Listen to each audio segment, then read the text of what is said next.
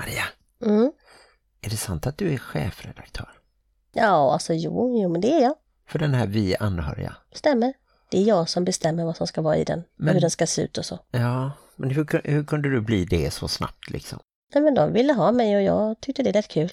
Jag har ändå varit journalist i 26 år nu. Jag har aldrig varit chefredaktör. Mm, nej, det var ju tråkigt. Men det känns ju lite orättvist tycker jag. Ja, men sånt är livet. Livet är inte rättvist. Nej. Jag får väl starta en egen tidning då. Don't tell me that your life is dull and grey. My only answer is hey, hey, hey, hey. Let's go crazy in the wild, and if by chance we make a child, that just means that we're alive and healthy. Hej och välkomna till avsnitt 156 av Bonuspappan och Hallands nyheter tänkte jag säga, men nej, med Plusmamman. Dock i samarbete med Hallands nyheter. och vi är en podd om bonusfamiljer med tyngdpunkt på föräldraskap och relationer. Och så livet. Ja, det finns med hela tiden. Det var väl härligt att vi kunde säga allting lite annorlunda. Tänk de som har hängt med oss i 153 avsnitt. Och så säger vi alltid samma hela tiden. Du menar att de började lyssna på avsnitt två eller tre och sen har de lyssnat på alla? Ja, precis. Ja, i veckans podd så gästas vi faktiskt av en medlem i regeringen. Jag trodde du skulle säga en medlem ur Beatles. ja, det finns ju två som lever. Vilka då? Paul McCartney. Och Ringo Starr. Det är rätt. Ah, skönt. Annars hade Tobbe blivit besviken på mig. Nej, regeringen, alltså ett av de 22 statsråden som styr Sverige ihop med statsministern. Och det är ingen mindre än jämställdhetsministern Åsa Lindhagen. Jag tycker det är fett coolt att vara jämställdhetsminister. I alla fall om man gör ett bra jobb av det. Och det verkar Åsa göra. Hon skriver mycket på sociala medier har jag sett. Ja, hon eh, är ju miljöpartist och sitter inte i riksdagen utan är Alltså det hemskt vad jag hör konstiga saker i huvudet hela tiden. Och sitter inte i fängelse. Nej, det har hon aldrig gjort vad jag vet. min, du pratar så långsamt så min hjärna hinner fylla i massa ord innan du kommer fram till vad du ska ha sagt. Jag tror att du är lite allmänt speedad så att du är uppe i varv. Vi har i alla fall med henne i en intervju och där pratar vi bland annat om vad det innebär att FNs barnkonvention har blivit svensk lag och vad hon tror att man kan göra för att förbättra situationen för ombildade familjer. Nu smyg sneglade jag på ditt manus där och då står det obildade familjer faktiskt. Jag ser det, jag har faktiskt glömt en bokstav. Men eh, det kanske är jobbigt om man är en obildad familj också, men en ombildad familj, alltså en bonusfamilj. Ni kanske inte vet det. Jag gillar ju att köra på uppstuds men Martin han tycker om att ha vissa små stolpar i sitt liv nedskrivna på ett papper så han inte kommer bort sig eller kommer av sig. Men då har han ju mig som gör att han kommer av sig istället. Så är det faktiskt. Och jag kan även berätta att vi pratade lite också om hur det var för Åsa att eh, komma ut som bisexuell och lite om hennes varannan veckaliv efter att hon separerade från sina två barns andra mamma. Mm. Men först ska vi väl prata lite om veckan som har gått och det har ju hänt en hel del den här veckan faktiskt. Ja, det som eh, hände allra mest var väl våran resa till eh, Gotland. Skrattar du åt den? Nej, men det var jag som formulerade mig så konstigt bara. Hade du inte skrivit ner det alltså? Nej. Nej, jobbigt. Vi bodde ju någonstans mellan Visby och Börsvik. Så vi kunde både åka ner till eh, Gotlands sydspets och se på den här Hoburgsgubben. Mm. Och sen så åkte vi till Visby åt andra hållet. Mm. Och kollade in ringmuren och eh, den här parken Almedalen. Vi var ju nästan själva på hela Gotland. Så det var ju spännande. Ja, särskilt på det här vandrarhemmet som var en gammal skola i Heide. Där var det tomt och coronasäkert. Mm. Eller vi kanske har lämnat lite corona där nu, jag vet inte. Jag Förlåt inte. Gotland i så fall. Det tror jag inte. Men vi gjorde även två intervjuer när vi ändå var där. Vi träffade Tina Westberg som är PT och Pigge Verkelin som bildade en ny familj efter att hans fru och två söner hade omkommit i tsunamin eh, 2004. Han överlevde och eh, när han kom hem sen så träffade han sin nuvarande fru Monica. Och ni kanske minns det att han annonserade ju typ i Expressen att han ville ha en ny fru. Ja, det var nog så att Expressen eh, slog upp det stort på en löpsedel att han ville träffa någon. Och sen så hittar han då via en kompis och sin bror hittar han Monica. Och hon hade då blivit enka eftersom hennes man omkom i en bilolycka. Så de hade ju lite gemensam sorg som de kunde bearbeta där. Vi hade ju inte riktigt alla barnen med oss på resan. Men vi hade Kevin som är min plusson, alltså min dotters storebror. Mm, på deras pappas sida. Så vi var sex stycken i bilen. Jag, Lycke och hans flickvän Tess var ensamma här hemma i radhuset. Och det lyckades de riktigt bra med. Det stod kvar när vi kom hem och ingenting hade brunnit ner och allting såg ganska helt ut. Ja, det tycker jag faktiskt. Så att eh, det sa vi väl att de hade skött sig. Ja, vi kan säga det här en gång till. Bra gjort, ni skötte er. Ja, och på hemvägen så stannar vi först till i stugan i Vetlanda. Sommarstugan som mina föräldrar har. Och hälsade på dem lite för de råkade ju vara där. Ja, just det. Så vi höll lite avstånd eftersom de är gamla nog att ingå i riskgruppen. Men det var trevligt att ses IRL. Och sen blev det ju en spännande resa söderut ner till eh, Kågeröd i Skåne. Ja, där vi träffade en massa doggisar. Närmare bestämt Welsh Corgi Pembrokes doggisar. Just det, det är en ras som vi gillar och eh, funderar på att skaffa. Även om det är då ett års väntetid ungefär. Det blir som våran bebis. Undrar om våran andra bebis, nämligen podden, blir avundsjuk då när det kommer en ny bebis. Vi får se, men där fanns eh, resans andra Monica som har den här älvdrottningens kennel. Och du fick verkligen bita dig i tungan för att inte säga hej, hej Monica, hej på dig Monica. jag sa, gör inte det Martin. Om du gör det så kommer jag inte att prata med dig på en timme. Jag tyckte det var jättetrevligt och eh, gosiga hundar som vi var ute och... Monica var lite gosig. det var hon säkert också. Men vi trivdes bra där och sen åkte vi hem och eh, då kan jag säga att jag var ganska trött efter många mils bilkörning. Jag var helt slut efter många dagars mamma-görning. Mm. Vilket innebär typ dubbelt så mycket jobb som alla andra. Dubbelt så mycket jobb som pappan, dubbelt så mycket jobb som barnen.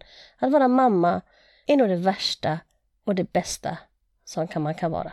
Ja, risken är att det blir lite som det blev för oss där att det är alltid någon som är sur. Precis, och då bara, åh ni är alltid så sura. Och så säger de, jag är inte sur. Bara, Nej, men du var det för två sekunder sedan. Ja. Vi byttes av lite där med surheten tyvärr. Men det roliga var sen när vi kom hem så sa Saga till Lycke, du skulle varit med, det var jätteroligt. Så de har ju haft roligt, det bara jag som är helt slut. Ja, men Saga var ju på extra gott humör tycker jag, förutom då när hon inte hade ätit något på länge. Ja, hon är som sin mor. Mm. Då tror jag att det är dags att eh, lyssna på intervjun med Åsa Lindhagen. Det tycker jag vi gör.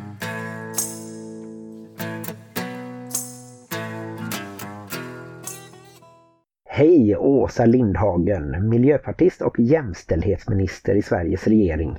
Välkommen till podden. Tack så mycket. Vi hade ju hoppats att vi hade kunnat få träffa dig i Stockholm och, och göra en riktig intervju öga mot öga men nu får det bli så här på telefon i coronatider. Mm. Hur eh, ser det ut omkring dig? Var är du just nu? Ja, just nu sitter jag på mitt eh, arbetsrum och eh, det är ganska nära riksdagen. Det är ett rum som har, eh, ja jag sitter i en soffa just nu, det finns några fåtöljer och ett eh, bord en bit bort. Mm. Eh, man kan ha möte och så. så att, eh, och det är, solen skiner in genom fönstret just nu. Ja, Lite härligt. föraning om sommaren. Ja. Mm. Hur är det? Har coronapandemin gjort att du har behövt lyfta andra jämställdhetsfrågor än vanligt?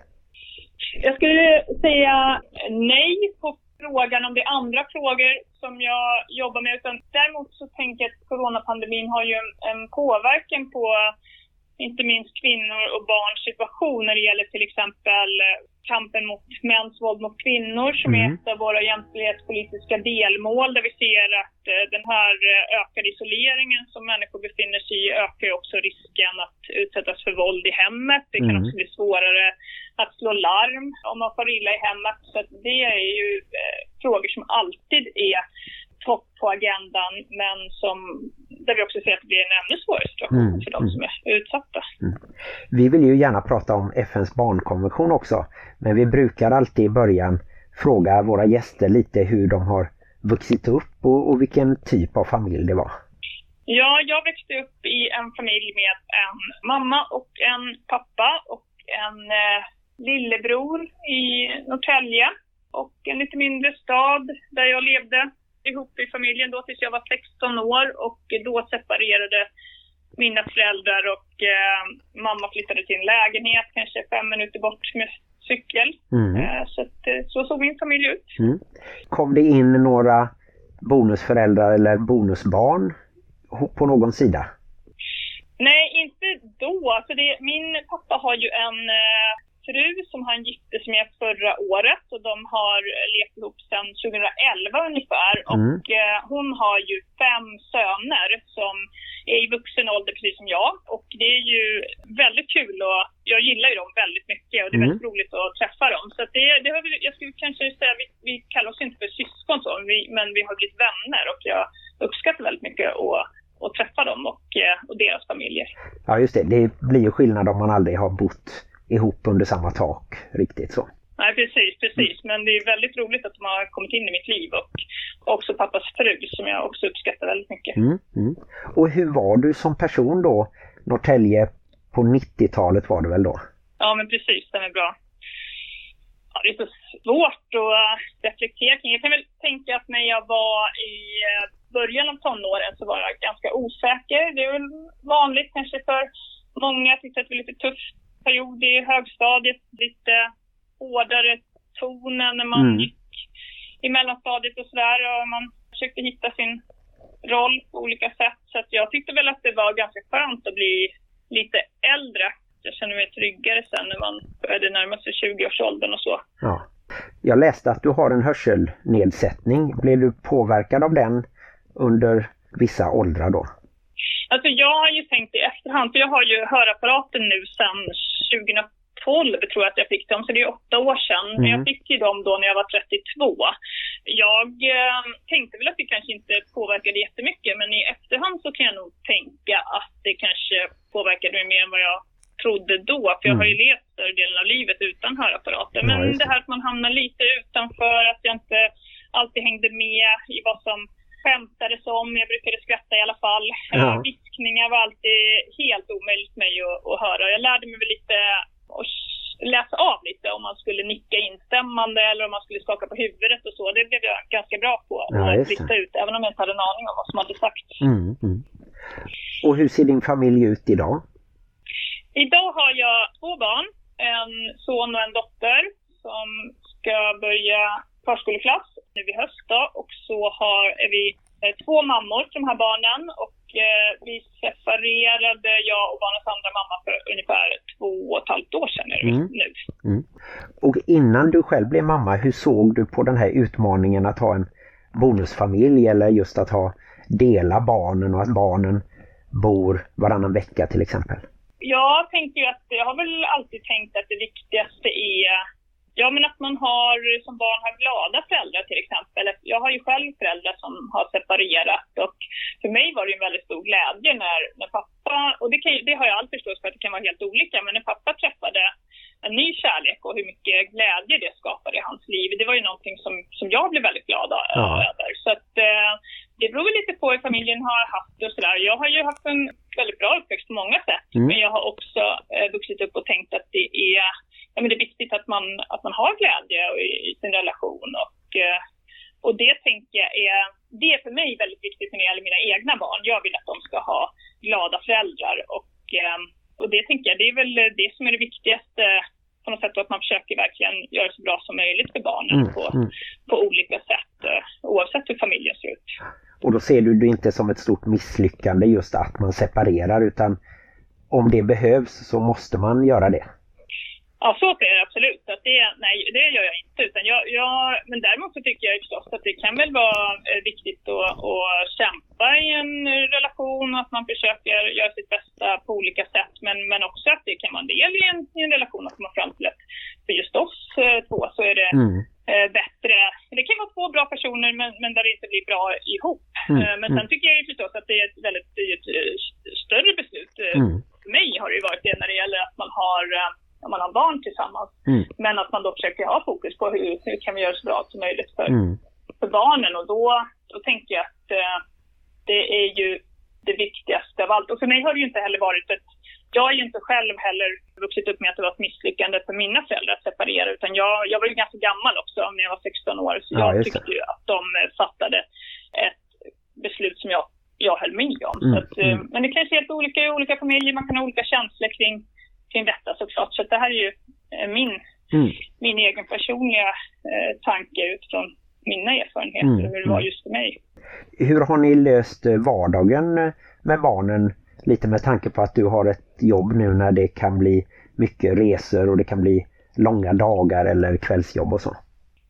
Ja, men vi har ju ett schema som jag tänkte att man har ofta när man har barn tillsammans. Och, och det finns ju både för- och nackdelar förstås att vara separerad. Men en fördel är ju för mig att jag kan jobba mycket som helst när jag inte har barnen. Ja. Verkligen kan fokusera på det. Så att eh, jag har inte heller någon att man behöver ju alltid ta hänsyn i en relation, det ingår ju på olika sätt. Och, och när jag inte har barnen så är det ju, då är det jobbet som, som, eh, som mina barn kommer alltid vara viktigast. Ja. Sen är ju mitt jobb väldigt, väldigt Mm. viktigt och jag tycker att jag har, ett, jag har ett ansvar den här tiden man har det här uppdraget. Mm, För det är mm. ju tidsbegränsat och uppdraget ska lämnas tillbaka en dag. Att, att göra vad jag kan för att eh, försöka bidra på, på olika sätt. Så att jag försöker ju jobba mycket när jag inte har barnen. Ja, just det. Finns det något som du skulle vilja förbättra just för samkönade par? Jag tror du och barnens eh, andra mamma fick åka till Danmark för att bli gravida till exempel. Mm. Det är ju, eh, jag menar det tar ju steg framåt också. Eh, och en viktig förändring som har skett är ju till exempel en lagstiftningsförändring som trädde i kraft 1 januari 2019. Så det är lite drygt ett år sedan och den innebär ju att om jag hade åkt till Danmark idag och eh, om våra barn hade fötts nu så hade jag inte behövt eh, närstående adoptera min son som var det barn som jag inte bar. Och det var ju en liten speciell process när barnen föddes att, att inte vara juridisk förälder till sitt eget barn. Och det skapade ju en del oro också hos mig.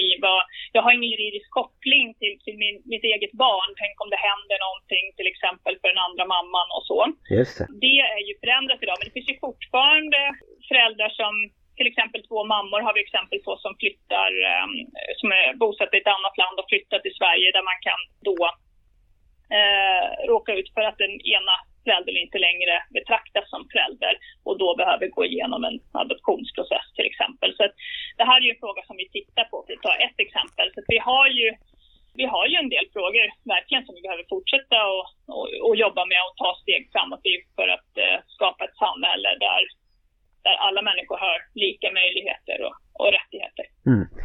Så just nu är det så för svenska medborgare att det fungerar automatiskt att man blir eh, juridisk förälder även om man inte är biologisk förälder. Ja, om det, det är ju vissa kriterier som behöver vara uppfyllda. Det behöver ju vara överens till exempel förstås om, att, om barnen och Ja men det finns ett antal kriterier som om de uppfylls så även om du då gör det utomlands. Så det var ju det som var Ja, det här eh, fallet för oss. Att vi Mm. gjorde det Sverige utan i Danmark. eh, Och då behövde man genomgå den här processen och så är det inte längre för just oss. Mm. Så det, men det finns, eh, det finns ett antal frågor som vi behöver fortsätta och, och jobba med för att hela tiden driva på utvecklingen att, eh, att alla familjer ska kunna känna trygghet och att människor ska kunna leva sina liv som de vill och vara den de är. Vi har pratat med flera mammor då som först blir bonusmammor och sen blir biologiska mammor i sin nya ombildade familj. De kan ofta känna väldigt stor skillnad när de då får ett biologiskt barn.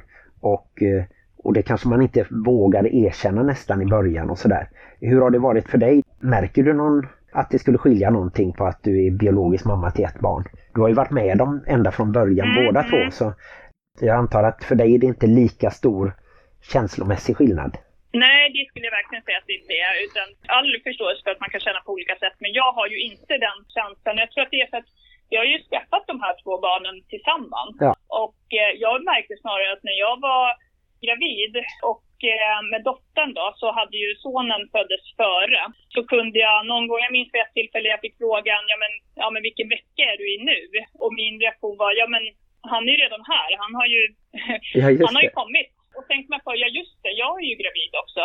Och då tänkte jag så här, nu är jag verkligen som jag hört de här ibland berättelserna om att barn nummer ett, då har man koll på varenda dag, man följer den här gravidappen slaviskt och sen, sen har man så fullt upp när, när man väntar barn två som förstås är precis lika efterlängtat och älskat men att det ibland kan bli så att man, Ja. att man har inte hinner med den där gravidappen slaviskt på samma sätt som är ettan och då kände jag mig verkligen som att ja, nu är det barn nummer två som kommer när jag direkt tänkte då på Ja. sonen. Så att det, det har ju varit med i hela processen och graviditeten och så, även om inte jag bar honom så, så är det ju så att båda de här barnen skulle ju inte ha funnits till om inte vi hade tagit ett gemensamt Mm, mm. beslut att vi ville att vi ville ha de här barnen. Så på det sättet så tänker jag att det, för mig är det inte en skillnad så. Sen har jag ju varit med om att jag har fått frågan från omgivningen, inte många gånger, men det har hänt att jag har fått frågan vilket barn som är, är mitt. Och då brukar jag säga att båda barnen är ju ja. förstås mina. Mm, mm. Sen tänkte jag på det här eh, lite att du är öppet bisexuell. Hur har du blivit bemött eh, under de olika tidsperioderna i livet?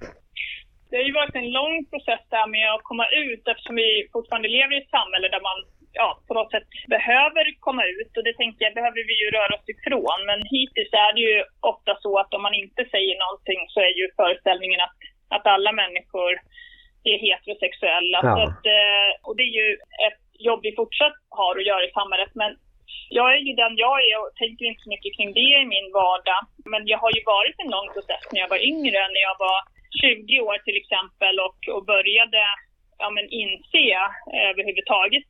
Det, det var ju också en process för mig själv att förstå att jag skulle kunna ha relationer med både kvinnor och män och att sen då berätta det var väldigt jobbigt. Ja. Eh, Inledningsvis jag var, kände stor eh, oro kring hur det skulle tas emot och så. Men jag fick ju ett väldigt bra bemötande av, av vänner och så. Så att, det här är ganska länge sedan nu, för nu är jag ju snart 40 Ja. år och det händer ju saker hela tiden när det gäller att driva på hbtq-personers eh, rättigheter. Men det är också en...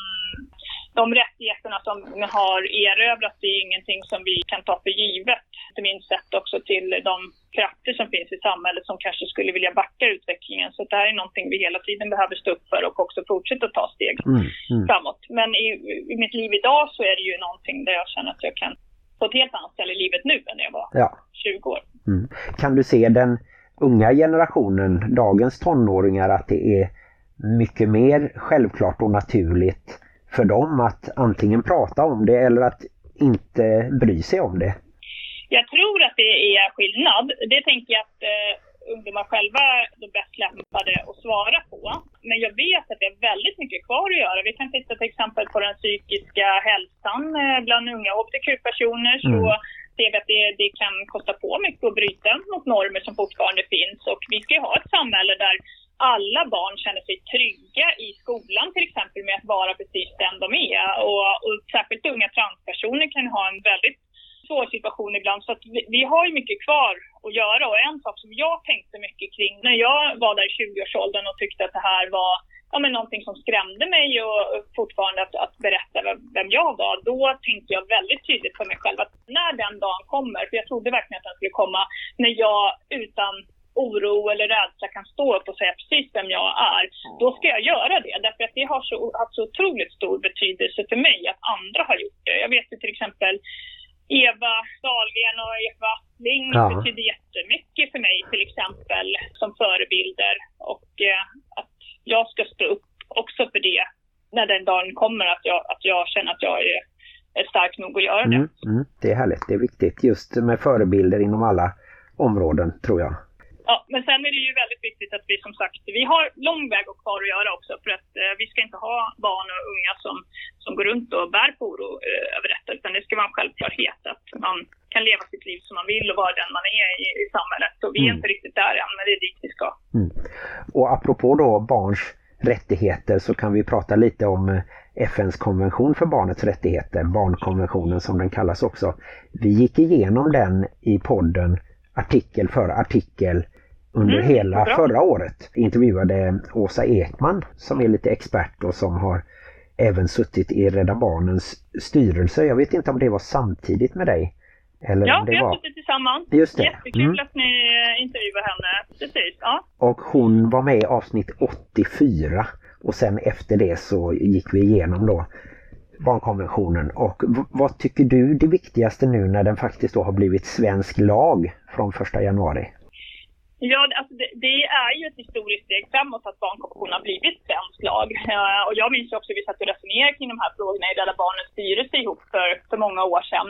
Och uh, vad vi trodde det skulle få för betydelse och så. Och där är det ju så att det blir ju inte en revolution över en natt nu, nyårsafton 2019 till 1 januari 2020, utan vi har ju fortfarande ett stort jobb att göra. Men min eh, förhoppning och, och övertygelse är att det här verkligen kommer att göra skillnad för barn på sikt. Jag tror att vi får ett ökat tryck, inte minst på oss politiker, att vi måste göra mer för att barns rättigheter ska tillgodoses.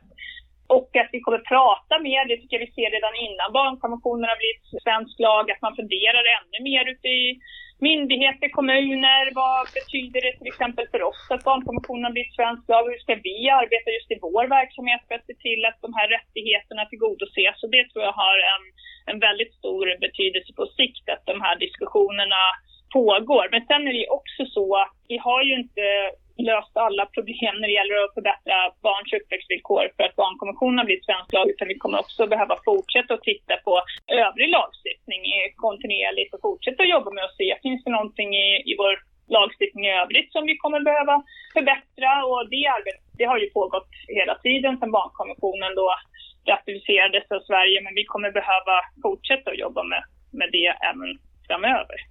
Ja, det är väl alltid så att det praktiska arbetet kanske är något annat. Man kan inte luta sig tillbaka och tänka att nu har vi gjort det till lag, nu sköter allt sig av sig självt och bara flyter på så.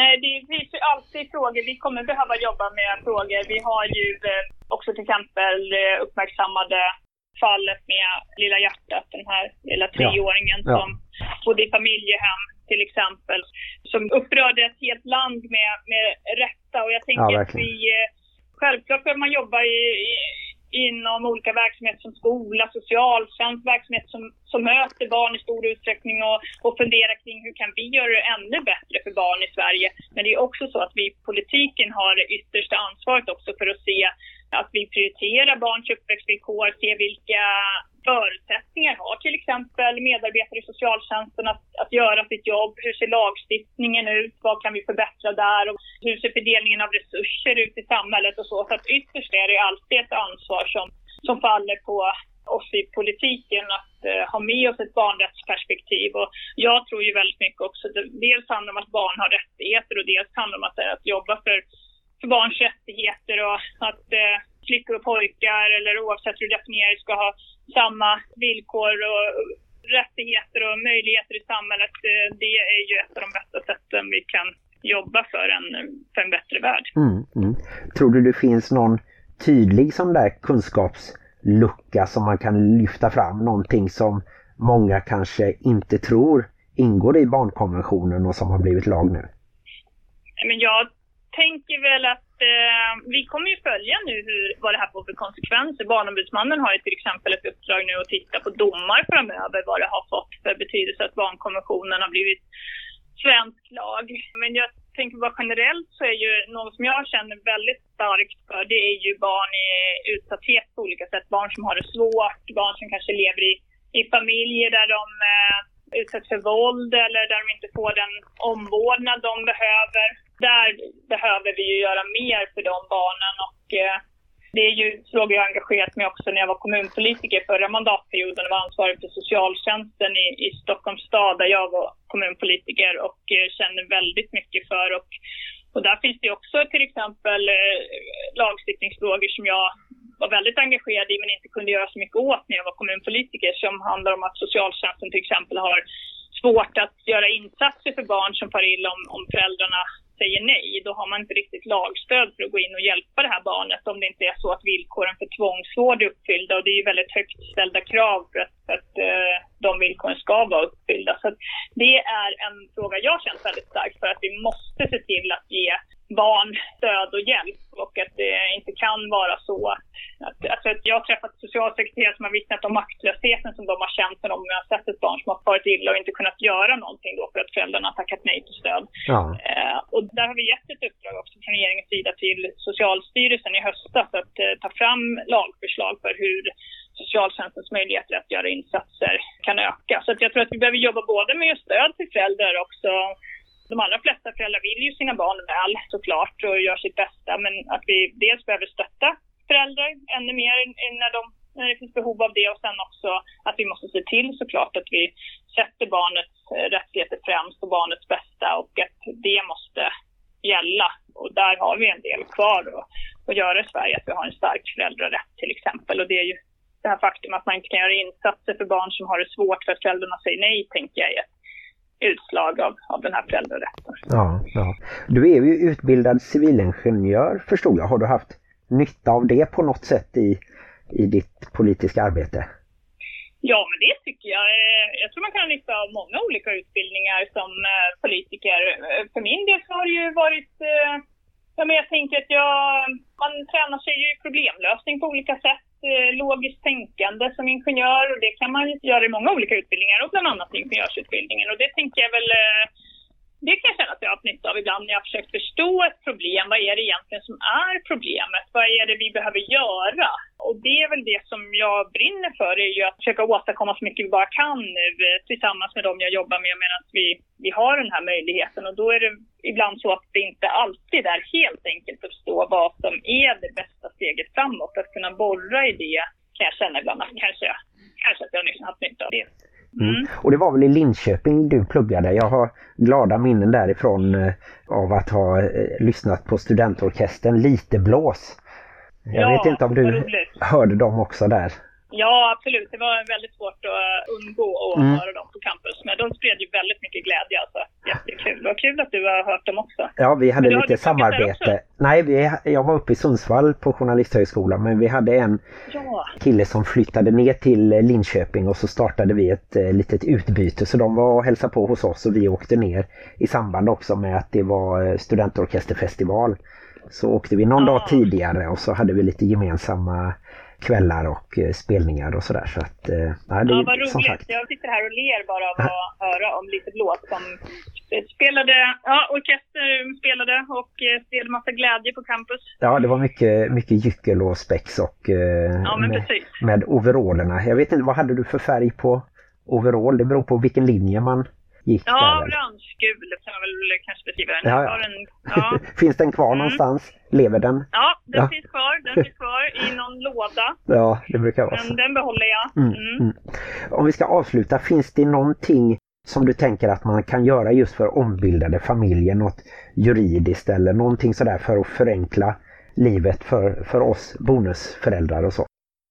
Ja, men det finns ju eh, många delar där. Jag tänker ju, eh, en fundering är ju just också när det gäller eh, barn som har flera viktiga vuxna i sitt liv, som har en föräldraroll, alltså fler än, än två. Att eh, en fråga man kan fundera kring just det, inte minst ur ett barnrättsperspektiv, är ju vid separationer. Om det inte finns en juridisk koppling till en av de här mm. viktiga vuxna i barnets liv, så finns det ju en, en risk att viktiga vuxna bara rycks bort ur barnets liv vid en, en separation.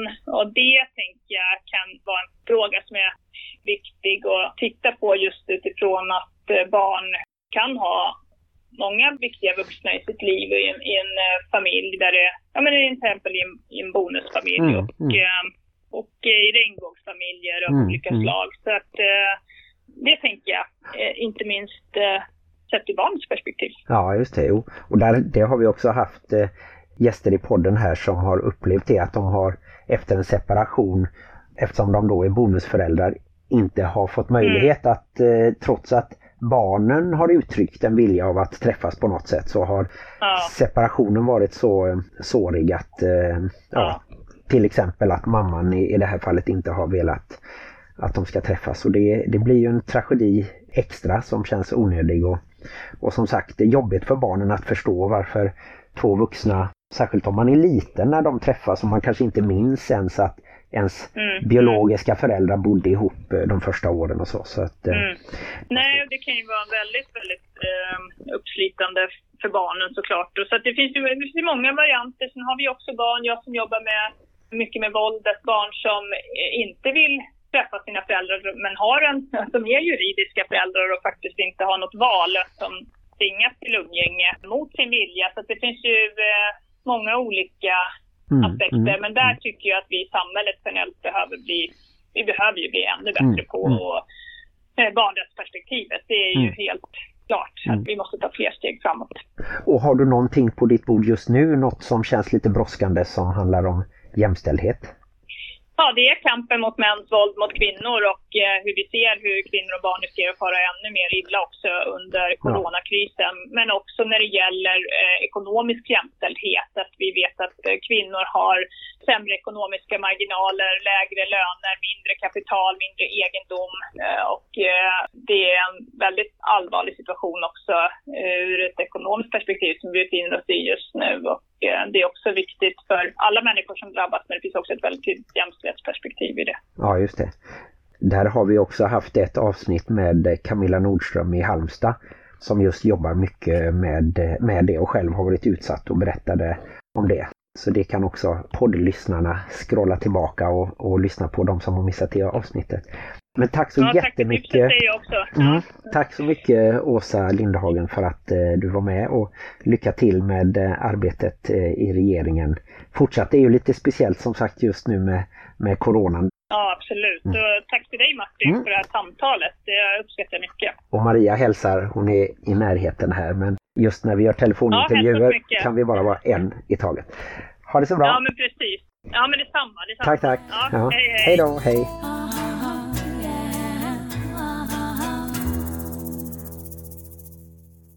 Ja, vi tackar alltså Åsa Lindhagen, Sveriges jämställdhetsminister, för att hon var med på telefon från Stockholm. Så tråkigt att vi inte fick åka till Rosenbad. Ja, vi hade ju faktiskt ett inbokat möte. Det var på arbetsmarknadsdepartementet så jag tror att det är nära Rosenbad men kanske inte i samma hus. Nej, men ändå få känna att man är med där det händer, där de bestämmer liksom. Ja, och jag tycker det fanns mycket som hon sa som vi kan tänka vidare på. Absolut. Och nu är det alltså dags för föräldrabalken, själva lagtexten. Och vi ska avsluta kapitel 10 som handlar om förmyndare. Är det din tur att säga en rolig historia nu? Det är det faktiskt. Det är alltid lika skrämmande. Mm, det kommer det vara denna gången också. Paragraf 14. I ärende om förordnande av förmyndare ska rätten bereda överförmyndaren tillfälle att lämna förslag på person som är lämplig för uppdraget. Jag vet inte om man alltid har en överförmyndare. Ja, men det är väl alltid någon som bestämmer över någon. Ja, men finns det då en över-överförmyndare också? Det skulle vara Obi-Wan Kenobi i så fall. Chefsöverförmyndare kanske. Paragraf 15. Ingen får förordnas till förmyndare eller entledigas från ett förmyndarskap utan att ha fått tillfälle att yttra sig. Det känns ju bra att man får säga varför man vill sluta eller börja. För mig hörde jag bara sex laxar i en laxask, får inte flyga, flax flax. Ja, det var många ord på efter. Det var lite alliteration. Paragraf 16. Kan slutligt beslut ej ges omedelbart i ärende om förordnande av förmyndare får rätten om den omyndiges angelägenheter kräver omedelbar vård förordna förmyndare för tiden tills dess ärendet avgörs. Alltså till och med Bibeln har ju översatts till ett lättare språk. Kan de inte översätta lagtext till ett lättare språk? Ja, men just denna delen av föräldrabalken tror jag är lite äldre. Om det var från 1949 eller någonting. Så där är det väl inte lika många paragrafer som har bytts ut helt enkelt. Okej, vi kämpar på. Paragraf 17. Uppkommer fråga om att enligt tionde paragrafen entlediga, alltså låta någon sluta då, en förmyndare och kan slutligt beslut ej ges omedelbart. Får rätten om dröjsmål skulle medföra fara för den underårige besluta att förmyndaren ska skiljas från sitt uppdrag för tiden tills dess ärendet avgörs. Det låter väl vettigt? Det låter som om det skulle stå i en lagtext. Ja. Och så finns det en fortsättning som är Innan rätten meddelar beslut enligt första stycket ska förmyndaren beredas tillfälle att yttra sig om det inte är fara i dröjsmål. Och så sista paragrafen för tionde kapitlet och för idag. Ansökan om förordnande eller entledigande av en förmyndare får göras av överförmyndaren, förmyndare, vårdnadshavare, den underårige själv om han eller hon har fyllt 16 år, samt av hans eller hennes make eller sambo och närmaste släktingar. Frågor som avses i denna paragraf ska rätten också ta upp självmant när det finns anledning till det. I ett ärende som avses i första stycket ska rätten ge en underårig som fyllt 16 år tillfälle att yttra sig. Och det var dagens föräldrabalk. Men vad handlar det om då? Handlar det om att ifall man inte vill vara förmyndare så kan man anhålla om att inte behöva vara det och ifall någon tycker att man inte ska vara förmyndare så kan de anhålla om att man inte ska vara det. Var det det det handlade om? Ja, det måste finnas regler för sånt också så att inte någon som är förmyndare är det för alltid om man till exempel gör saker som man inte borde göra. Men det är ju bra. Det är bra att det finns lagtext, men det är inte alltid jag förstår den. Nej, Något som jag inte heller alltid förstår är din humor, så att shoot. ja, vi får se här då om du tycker något av detta är roligt.